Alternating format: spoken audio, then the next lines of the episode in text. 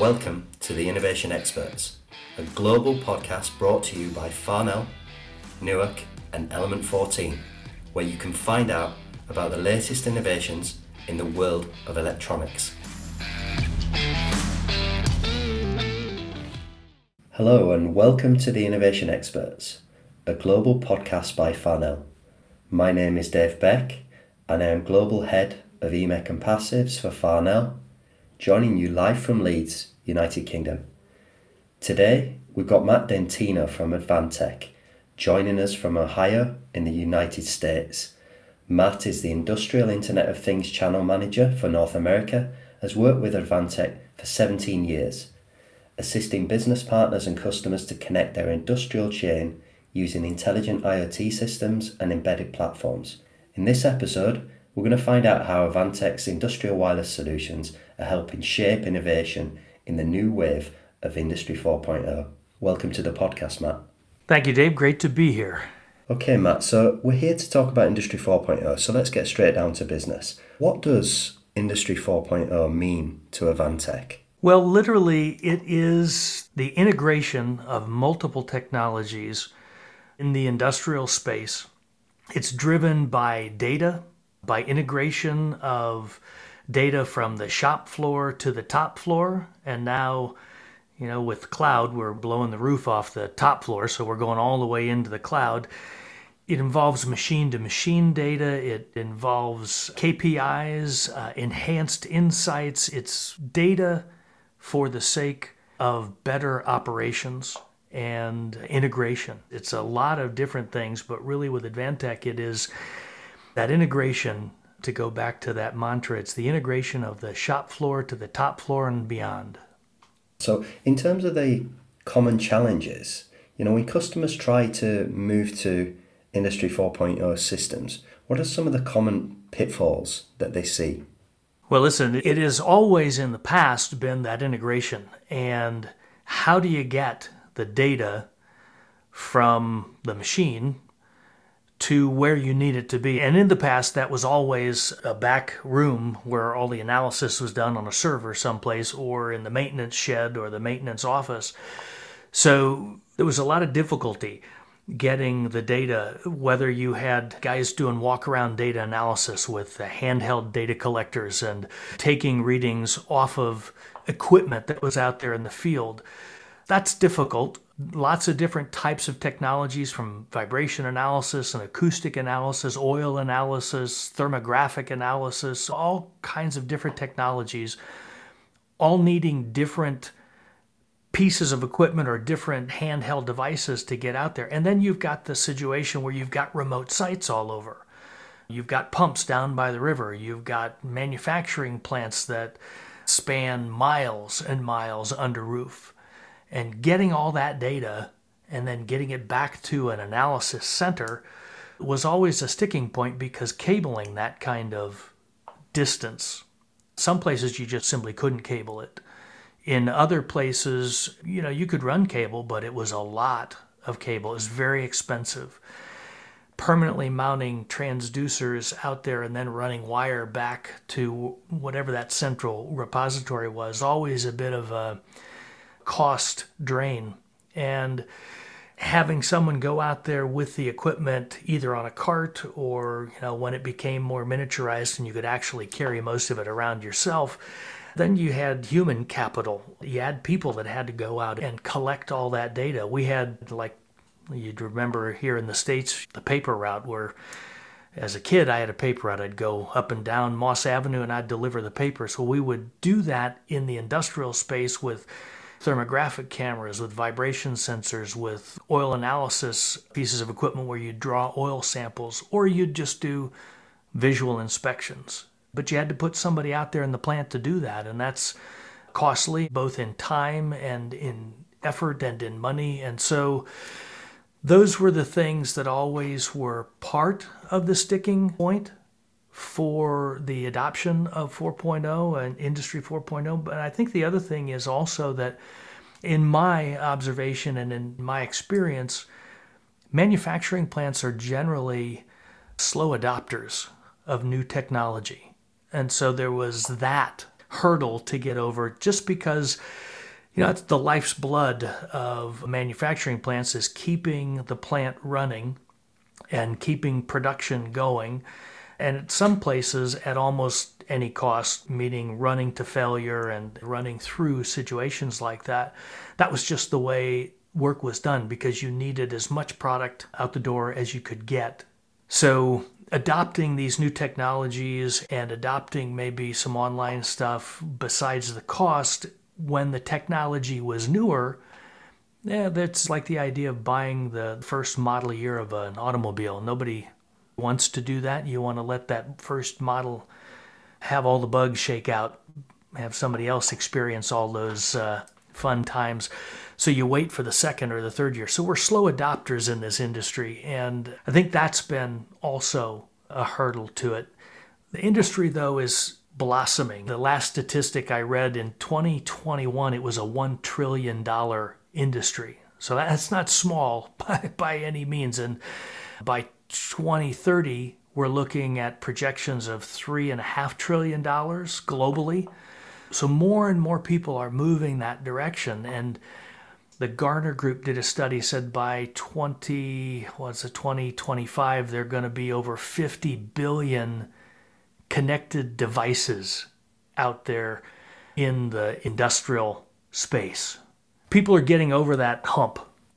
I guess, Matt, so data transference, you talk about a lot there, the slow adoption of technology, huge market. If you had a magic wand, what would you change that would make it easier for companies to benefit from your Industry 4.0 solutions? Yeah, that's a great question. Let me start there with the mindset. That old mindset of not being on the bleeding edge. We want to ratchet that back a little bit, because technology has gotten to the point where that initial run of a new technology is far more robust, far more safety conscious, far more security conscious. And we're taking the technology and we're breaking it into components. So you've got new technology and sensors that is really, really strong, and miniaturization. So the sensors are smaller, they're lighter, they're faster, they're smarter. The different technologies in wireless. So I said one of the big bottlenecks was cabling. Well, that's not so much a bottleneck anymore. Cabling's gotten cheaper, but the wireless technology has gotten so much more robust. Everything from using OPC UA, which is open architecture, to the different protocols that are out there now that are so secure, for one thing. I guess that was another thing I didn't mention, but security has always been an issue. People want to make sure, and that's why we were cabling everything back in the day, not just because the wireless wasn't as robust, but people didn't trust it. Well, now people are trusting it. So that magic wand that I would have would actually help change the mindset and say, for those older guard, I'm at the back end of the baby boomers. You know, I'm one of the last years that are considered baby boomers. And it's those of us that are still in that group in the market that are pushing the slow adoption, or I should say dragging our heels. That magic wand needs to help us get over that hump. I did a long time ago. I'm an early adopter. I'm a technology geek. So I like looking at new technologies and seeing where that new technology is actually going to be able to help us.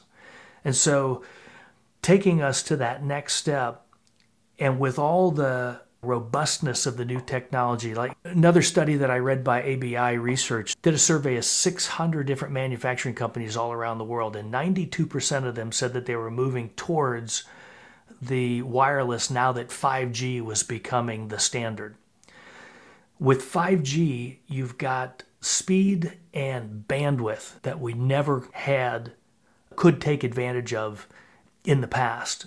And when we're talking about all these devices now that are going to be hooked up, so that industry report predicting 50 billion connected devices, those connected devices, those 50 billion devices are going to be pushing 80 zettabytes of data. Now, that was a new term to me when I read the study. I had never heard the term zettabyte. A zettabyte, for those uninitiated, is 1 billion terabytes. So we're talking an enormous amount of data, numbers that we've never comprehended before. But because of the bandwidth, the speed, and the capabilities of technologies like 5G. And we're already hearing things about 6G, which is going to be 1,000 times faster and with even more bandwidth. With all that opening up the superhighway for data transmission, I believe we're going to see the faster and more eager adoption of 4.0 and all of those technologies that we're talking shop floor to top floor that are going to help drive that data, and manufacturing plants are going to see enormous ROI, enormous capabilities because of all that. Yeah, really interesting perspective there, Matt. I guess the million-dollar question that we have to think about is, what are the benefits that companies see from adopting an Industry 4.0 approach? What should companies really look to see? Because this goes back to digging into the slower adoption. So what benefits can companies see from adopting Industry 4.0? Yeah, they're going to be great. Things like flexibility, being able to commission multiple devices. So all these connected devices, you're going to be setting them up all over the place. In the old mindset and with the old technology, you'd have to go out and physically commission all these devices, which was another roadblock. Putting somebody out in the field with a laptop computer to go plug into each one of these smart devices or new devices and try and configure them, commission them, get them up and running. With this new technology and everything from the new protocols that we've got to the new securities that are so much more robust, that ability to commission multiple devices from a single place. I can sit in my office here in Cincinnati, Ohio, and I could commission thousands of devices all at one time, all across the world, and have them up and ready to go.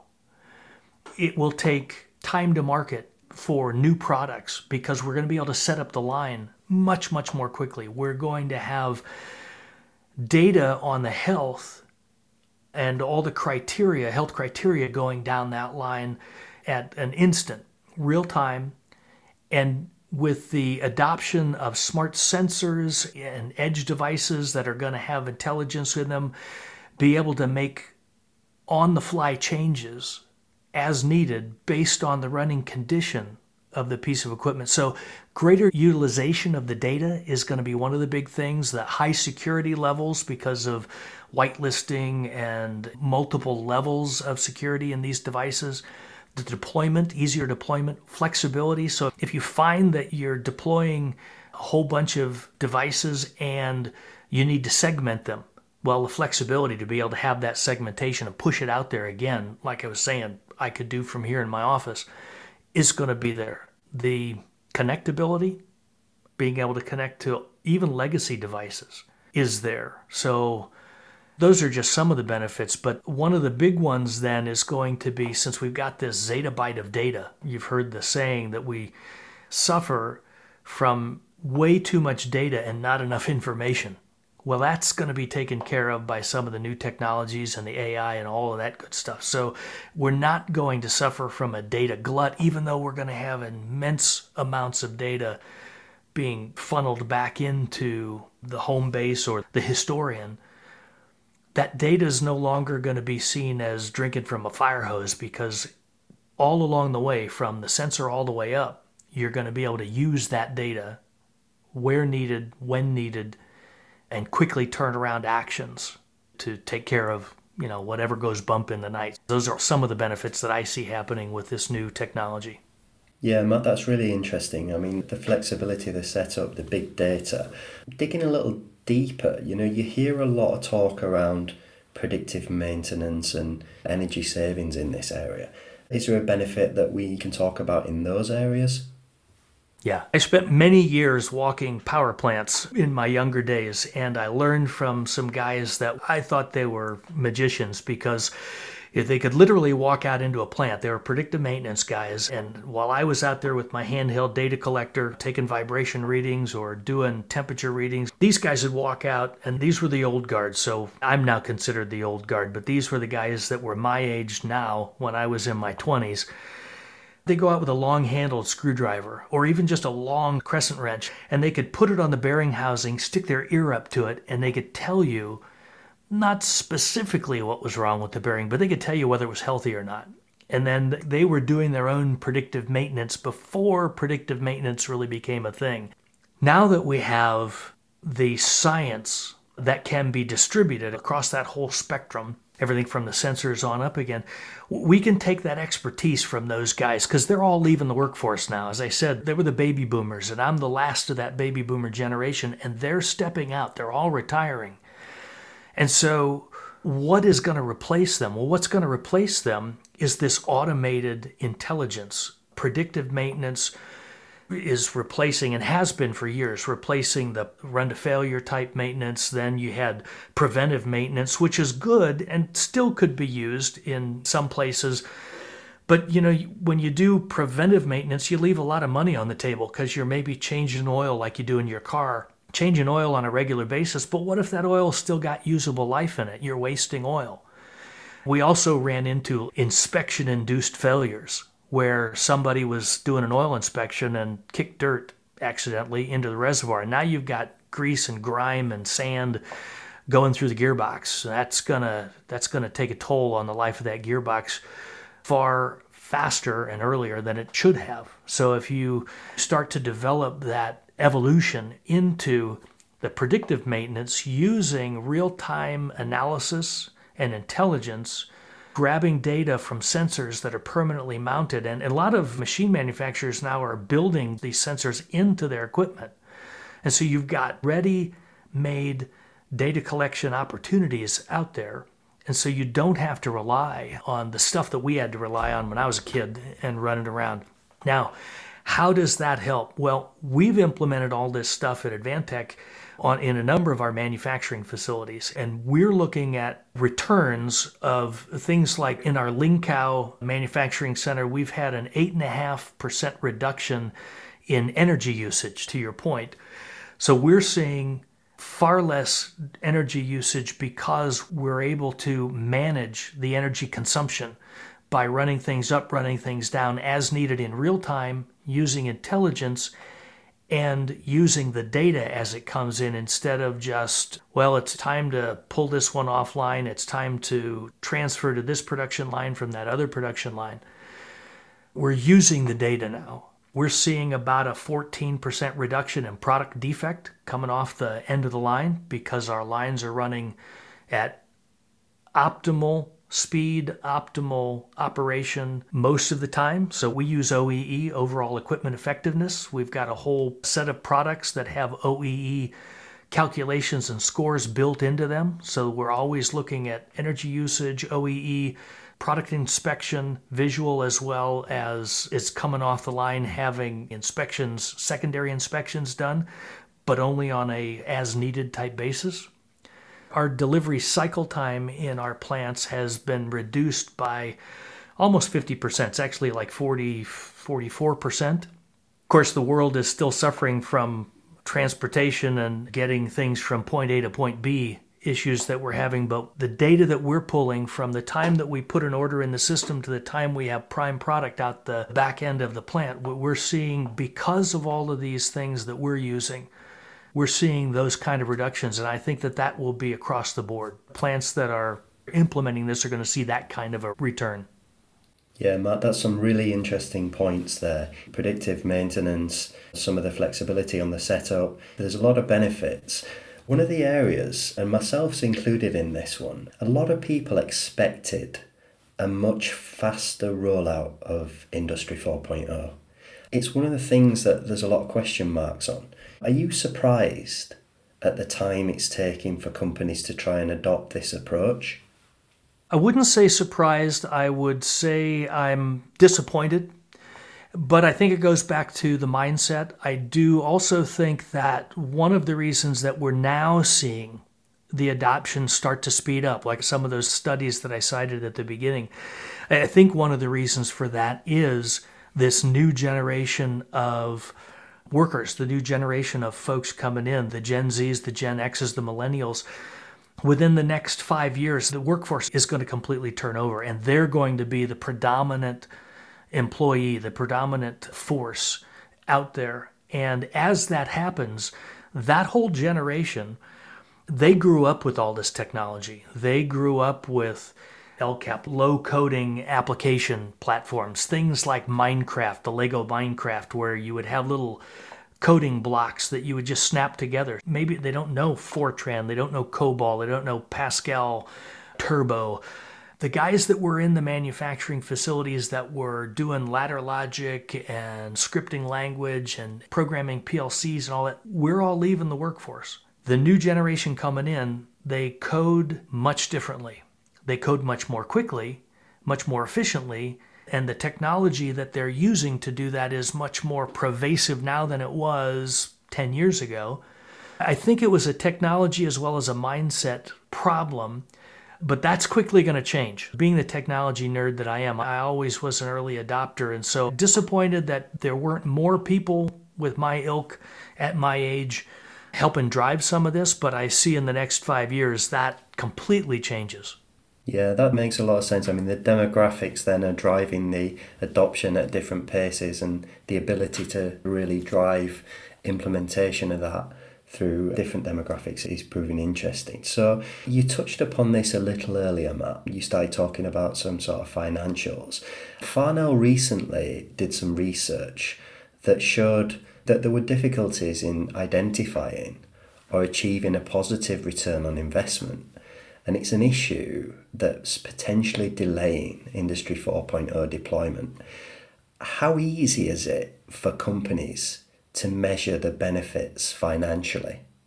So I think that with the data that is being collected now, with some of the new smart technologies, that ROI is going to be easier to manage, to monitor, and to justify. So as I said, we have a number of solutions, starting from our smart sensors, our WISE modules that have a little intelligence built into them, all the way up through gateways and back-end solutions, where you're going to be able to basically drag and drop different types of ROI calculations, like overall equipment effectiveness, energy usage. We've got modules in a lot of our product now where the back-end intelligence to be able to give you the information to easily and quickly turn that data into insight is going to be available for the top floor. So that was in my shop floor to top floor. What we always said was that the guys at the top floor,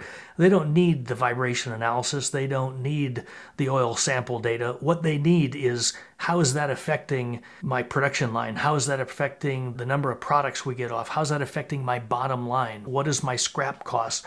All of that can now be integrated into these routines so that dashboards can easily be created that give you the ROI. So you don't have to have a bean counter in the back room trying to crunch all these numbers and say, okay, we spent this much on this technology and this product, and here's our energy usage. It took me 6 weeks to pull these numbers together. Well, now that those numbers are pulled together in minutes, if not seconds. And so one of the things that we've done, and we've always done, it's always been a part of Advantech's DNA, is to be very open architecture. And so where we might not be the expert at creating that calculation that shows you this particular ROI, that particular energy usage, or the overall equipment effectiveness, we're out there working with partners that do have the expertise in those particular verticals or those areas or that subject matter. And because we're an open architecture and it's always been part of our makeup, it's very easy to pull that type of capability into one of our solutions or into the solutions that are out there so that that return can be generated as easily as a snap-in. You've got a module that snaps in that gives you an ROI or an OEE type score, and you've got a dashboard that's designed specifically for the top floor guys, the guys that just need the top level information. Exact same dashboards can be given to the maintenance guys, to the production crew. They each have a slight variation in the type of information and the variety of information they need, and now it's accessible all the way up. I think that's where the ROI is easily accessible these days. I mean, modules to calculate ROIs and being able to customize and configure these, clearly that makes this really appealing to businesses because it becomes bespoke to that individual business.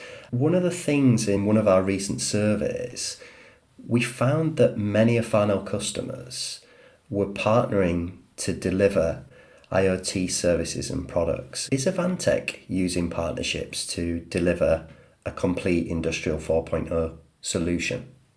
That has always been part of our focus. We knew that we couldn't be all things to everyone. So what we have done, we partner with over 170 different companies, everybody from hardware to software manufacturers, the NVIDIA, Microsoft, software companies like Renesas, Proface, Ignition. What we have always wanted to do is we want to focus on what we do best, and what we do best is hardware and integration. And what we then do is we harness the expertise of our domain-focused experts. So those companies like NVIDIA, who are the experts in visualization and capture and image capture and high-speed data analysis of images and imagery. So we know that we can't go to their depth, and we didn't ever want to. So we partner with them to say, okay, let's take your capability, your expertise, and let's build it into some of these MIC products that we have that are small industrial PCs that can then be configured with this visualization type product. We partner with Microsoft or Azure or with AWS so that we have these cloud services that can then make implementation and distribution of this solution easy. And again, we aren't the subject matter expert, but we're going to work with them. We're going to focus on integrating the best of the best with what we know best, and that is the industrial hardware side of things. We've been doing that for years, and it has always been the best solution to future-proof anything that you're putting out into your facilities. I love it, Matt. I think, experts working with experts to develop the perfect solutions, it's really the way forward. One thing that we also identified in one of our trends was the rapid adoption of AI, so artificial intelligence in industrial systems. Is Advantech using artificial intelligence to deliver Industry 4.0 solutions? Yeah, absolutely. The idea of all that data, going back to the zettabytes of data, but before AI and before it really started to mature, trying to crunch all of that information or that amount of information would have been unheard of. We just couldn't do it because there isn't enough hours in the day for an analyst to be able to go through all that data. So we're partnering with companies like Renesas, it's an AI company out of Japan, and others, there are many of them around the world globally, that have that domain expertise.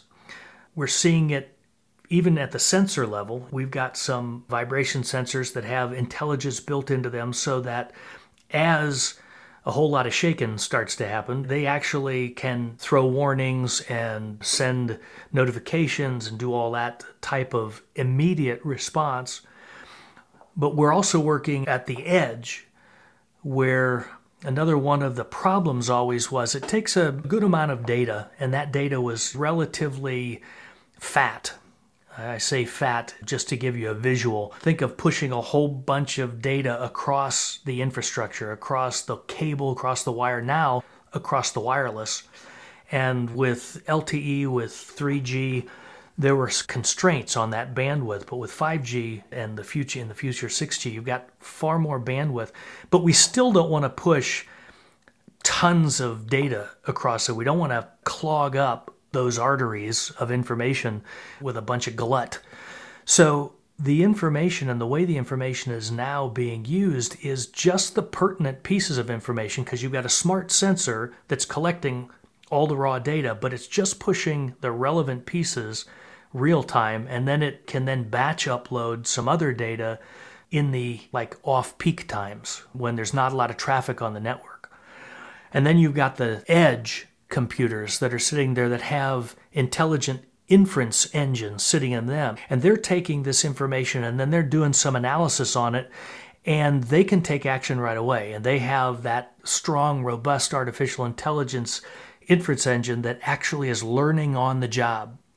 So it's configured with certain requirements and constraints, but as it gets real world data, it can learn, and then it pushes the relevant information back to the back end that is going to be needed to modify or to change or to notify of changes in the modeling based on the real-world scenario in this particular example or on this floor, in this plant, across these couple of machines. So yeah, it's the next giant leap that is going to help adopters take on what we see as the next generation of Industry 4.0 is the ability to move all this data, but not just end up with a pile of data sitting somewhere that somebody's got to look through. What you end up with are insights, insightful information that comes from the raw data that says, here, this is what you have to look at. That's what you have to look at. This other stuff's not important. We're going to save some of it because we want historical data, but it's not relevant to the condition right now. It's just historical background. When you think about that, I mean, you're clearly very knowledgeable in this area, and it's something that you are clearly very excited about. Do you think there's going to be an tidal wave of change that AI will cause Industry 4.0 systems, or do you think it'll be a more subtle evolution?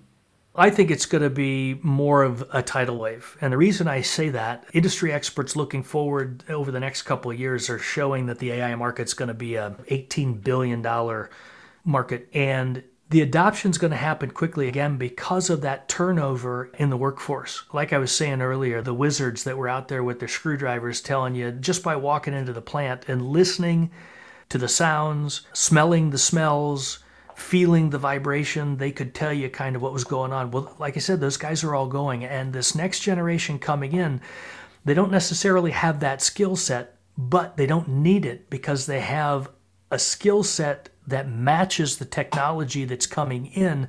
And in the same way that the guys of my age used the capability that they had at the time when it was needed, and that became the way we did maintenance in a lot of manufacturing plants, this next generation of people are going to be leveraging the technology at their disposal, and that's going to drive it. That's why I think there's going to be a jump in the next couple of years, because partially out of necessity, but also because you want your workforce working to their capabilities and strengths, and that's going to be the strength of this new workforce.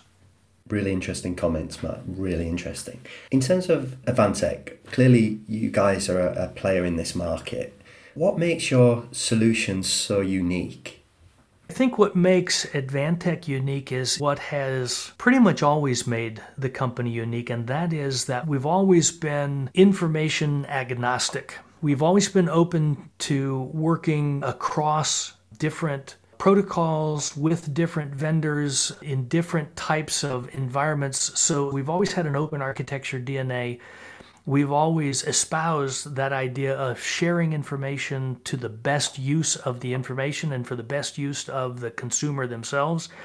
So whether it's, I mentioned them earlier, OPC UA compliance, or having all the different protocols and being open to drivers for legacy systems, which are always we forgot about that system out there because it just has always been running. It's been going out there strong for so long that now that we've got this new technology, now we've got to think, how do we get information out of that system and how do we reverse engineer something? Well, we've always been open to that, and we've been working with partners and companies to always have that kind of open structure. So I think that's unique because we help future-proof what you're doing. It's not Advantech or bust, it's best technology and. So we're always in the and category. That makes us very unique in that we don't lock out technologies because we're trying to own the whole space. We're always open to integration. Good points there, Matt. Now, I'm going to ask you the $1 million question. This question means that you need to get the crystal ball out. But what do you think the biggest change or trend in industrial IoT will be in the next 5 to 10 years? Now, I know you're going to say you're not the next Jeff Bezos or Elon Musk, but where do you see this going in the next 5 to 10?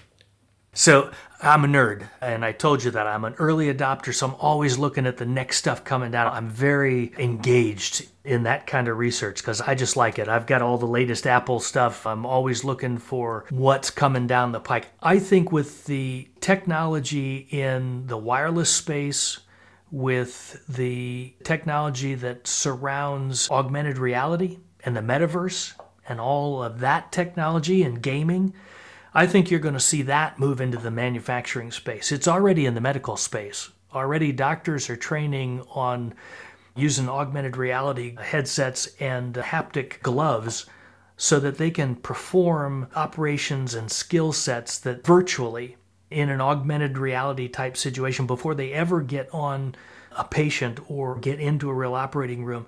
And because the haptic technology is there and because the visual is there, they're really put into the situation, which part of why doctors do that obviously is for the muscle memory and so that they have the experience before they try and cut somebody open live. I guess that's probably always a good idea. But it's also so that they can regulate their own personal response to things that are going to happen while they're performing these operations. Everybody knows that instinctively. You think, oh yeah, that's a great idea. We want to do that with our doctors because we don't want them cutting into somebody for the first time and going, oh, never saw that before. But that same idea, I think we're going to see that in the manufacturing space. I think that somebody like me, I could put on my Quest goggles and I could be in the Linkou facility over in Taiwan, and I could be literally walking the plant floor and be in the space all around me. That technology already exists. We've been using it in gaming for a while. So I think that that's going to be one of the next things that comes in. It's going to get better because it's growing leaps and bounds. And so you're going to be able to do things in a couple of years that we're not really sure is possible today, but it will be in a couple of years. The other thing that I think, and I mentioned it earlier, is this LCAP, this low coding app platform. With all the apps on the App Store and the Google Marketplace and all, there is a whole grouping demographic of engineers, software engineers, that are used to this low code technology and capability. And so where it used to take a couple of weeks maybe to flesh out an automation routine using ladder logic and getting your programs all set correctly across a line, it's going to take minutes to maybe hours, if that, with this new technology because of the expertise and the way that it's now being coded. You can turn out iPhone apps and Samsung apps in no time flat with this new technology. So I think that's also going to drive a lot of that. It's going to be drag and drop configuration. You're going to be able to see the adoption speed up because the part that often took the longest, I've got a son who's in college right now who's going through doing an electrical engineering major, and he's working with a company right now that they have him redesigning their HMI solution from an old version of a software to a new version. And he still has to recreate a lot of that the old way, because they need some things that just aren't quite there yet. But we're right on that edge. And I can see him. He already is into that drag and drop and low coding. It's kind of configuration capability. So it's there. It's going to come pretty quickly in the next couple of years. Yeah, what a great way to end the podcast. I mean, augmented reality and the metaverse and the new technologies in wireless, the speed and the pace of change through the low-code technology sounds really, really interesting. Matt, just in terms of closing, is there anything else that you want to add that we haven't yet covered? Well, I think from the Advantech side and our particular expertise on the hardware side, whether it's industrial cellular routers or gateways or those edge devices or even the smart sensors, Advantech has been driving towards that complete solution and bringing in those partners again that have the expertise to fill in where they need to fill in with the kind of capabilities that make it seamless, make it productive, distributed, and rapid deployment, which I guess are all the different things that I think are really going to drive the next gen over the next 5 years, 10 years. There's probably stuff that's going to be coming in 10 years that you and I can't even imagine right now. 10 years ago, there were things that we're doing today that we weren't thinking of. We just barely had a smartphone 10 years ago. And now if you don't have a smartphone, everybody looks at you funny. So I'm excited to see what happens in the next 10 years. It'll be a whirlwind, I think, for sure. Yeah, absolutely, Matt. I'm sure the pace of change and the technology that we're seeing getting implemented at the moment is going to create a very different world in a few years' time. At the end of each podcast, we generally like to ask the guests a few questions to get to know you a little better. Matt, are you ready for this one? Yeah, I'm ready. Okay. Right, let's get straight at it. So what's the craziest application that you've seen one of your products used in? Okay, well, they're all over the place. Craziest one that I've seen is a methane reclamation plant. And the reason it's crazy, it just sounds like, oh, okay, reclaiming methane. But the thing that's crazy about this is it's in the dairy farm area of Wisconsin, which is a dairy state, lots of dairy farms up there. And one of the problems that they found is there's lots of byproduct of a dairy farm, meaning a lot of cow manure. And it gives off a lot of methane gas, which is bad for the environment. So this entrepreneur came up with a way to reclaim that. So they buy manure from cattle farms. They put it through a digester, and we monitor the rotating bearings and the information coming off those digesters. So that's the wildest application. But they reclaim the methane. As they put the stuff through the digester, they create liquid methane out of it. They sell it off as liquid methane. Then they sell the byproduct, which is manure less its methane, back to the farmers as fertilizer. So it's ecologically sound. It's very useful in the dairy states in the central part of our country. It's a great entrepreneurial endeavor by this company that I've been talking to. Wonderful. So, Matt, this podcast's been fantastic today. If our listeners wanted to get in touch with you, what would be the best way to do that? Well, they can reach out to us at Advantech. Our website is www.advantech.com. That's globally. If they want to reach out in North America, it's buy.advantech.com. That'll take you to our North American site, which is pretty soon going to switch over to advantechusa.com. So be looking for that. But they can reach out to us, and via email, it is support@advantech.com or info.iiot@advantech.com. So a number of different ways to get an email out. If they want to reach me specifically, just send one through there and it will make its way to me. Okay, so before we go, Matt, do you have any final thoughts that you would like to share with our listeners?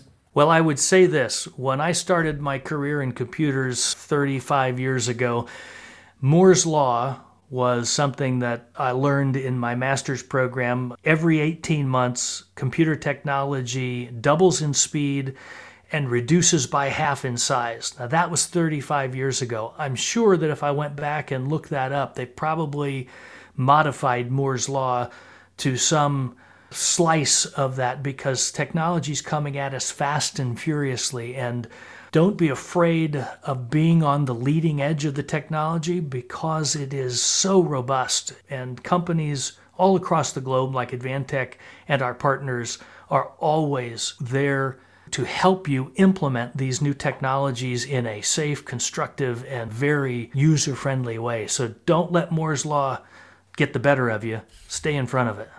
Yeah, Matt, we're definitely on the cusp of some major technological changes, and it's been great today.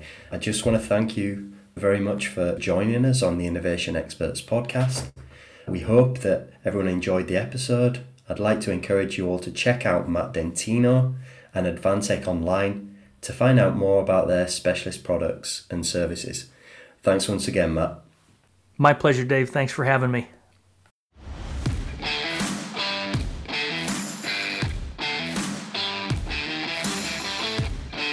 We would love to hear what you have to say about how Industry 4.0 is supporting innovation in your sector. So please get in touch with us at technology@farnell.com, or you can contact me on LinkedIn. Just search Dave Beck. If you enjoyed the podcast, don't forget to subscribe on Spotify, Apple Music, or wherever you get your podcasts. All right. I'll see you all for another expert interview on the Innovation Experts very soon. Until then, thanks for listening.